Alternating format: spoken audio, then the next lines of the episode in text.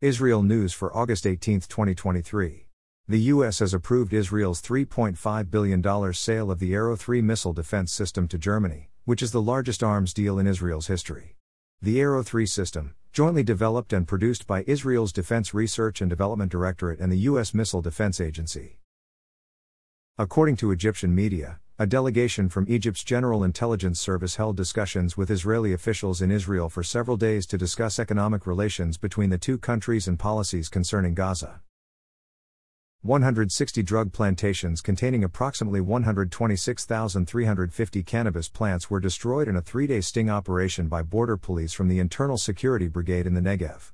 Another nine greenhouses containing approximately 11,200 seedlings were destroyed in the western Negev. Tel Aviv's light rail has begun operating. Work on the light rail to expand it will continue. The train will not operate on Shabbat. Thanks for listening to the Israel AM News Summary. To receive the Israel AM News Summary directly in your inbox, subscribe at www.israelam.com.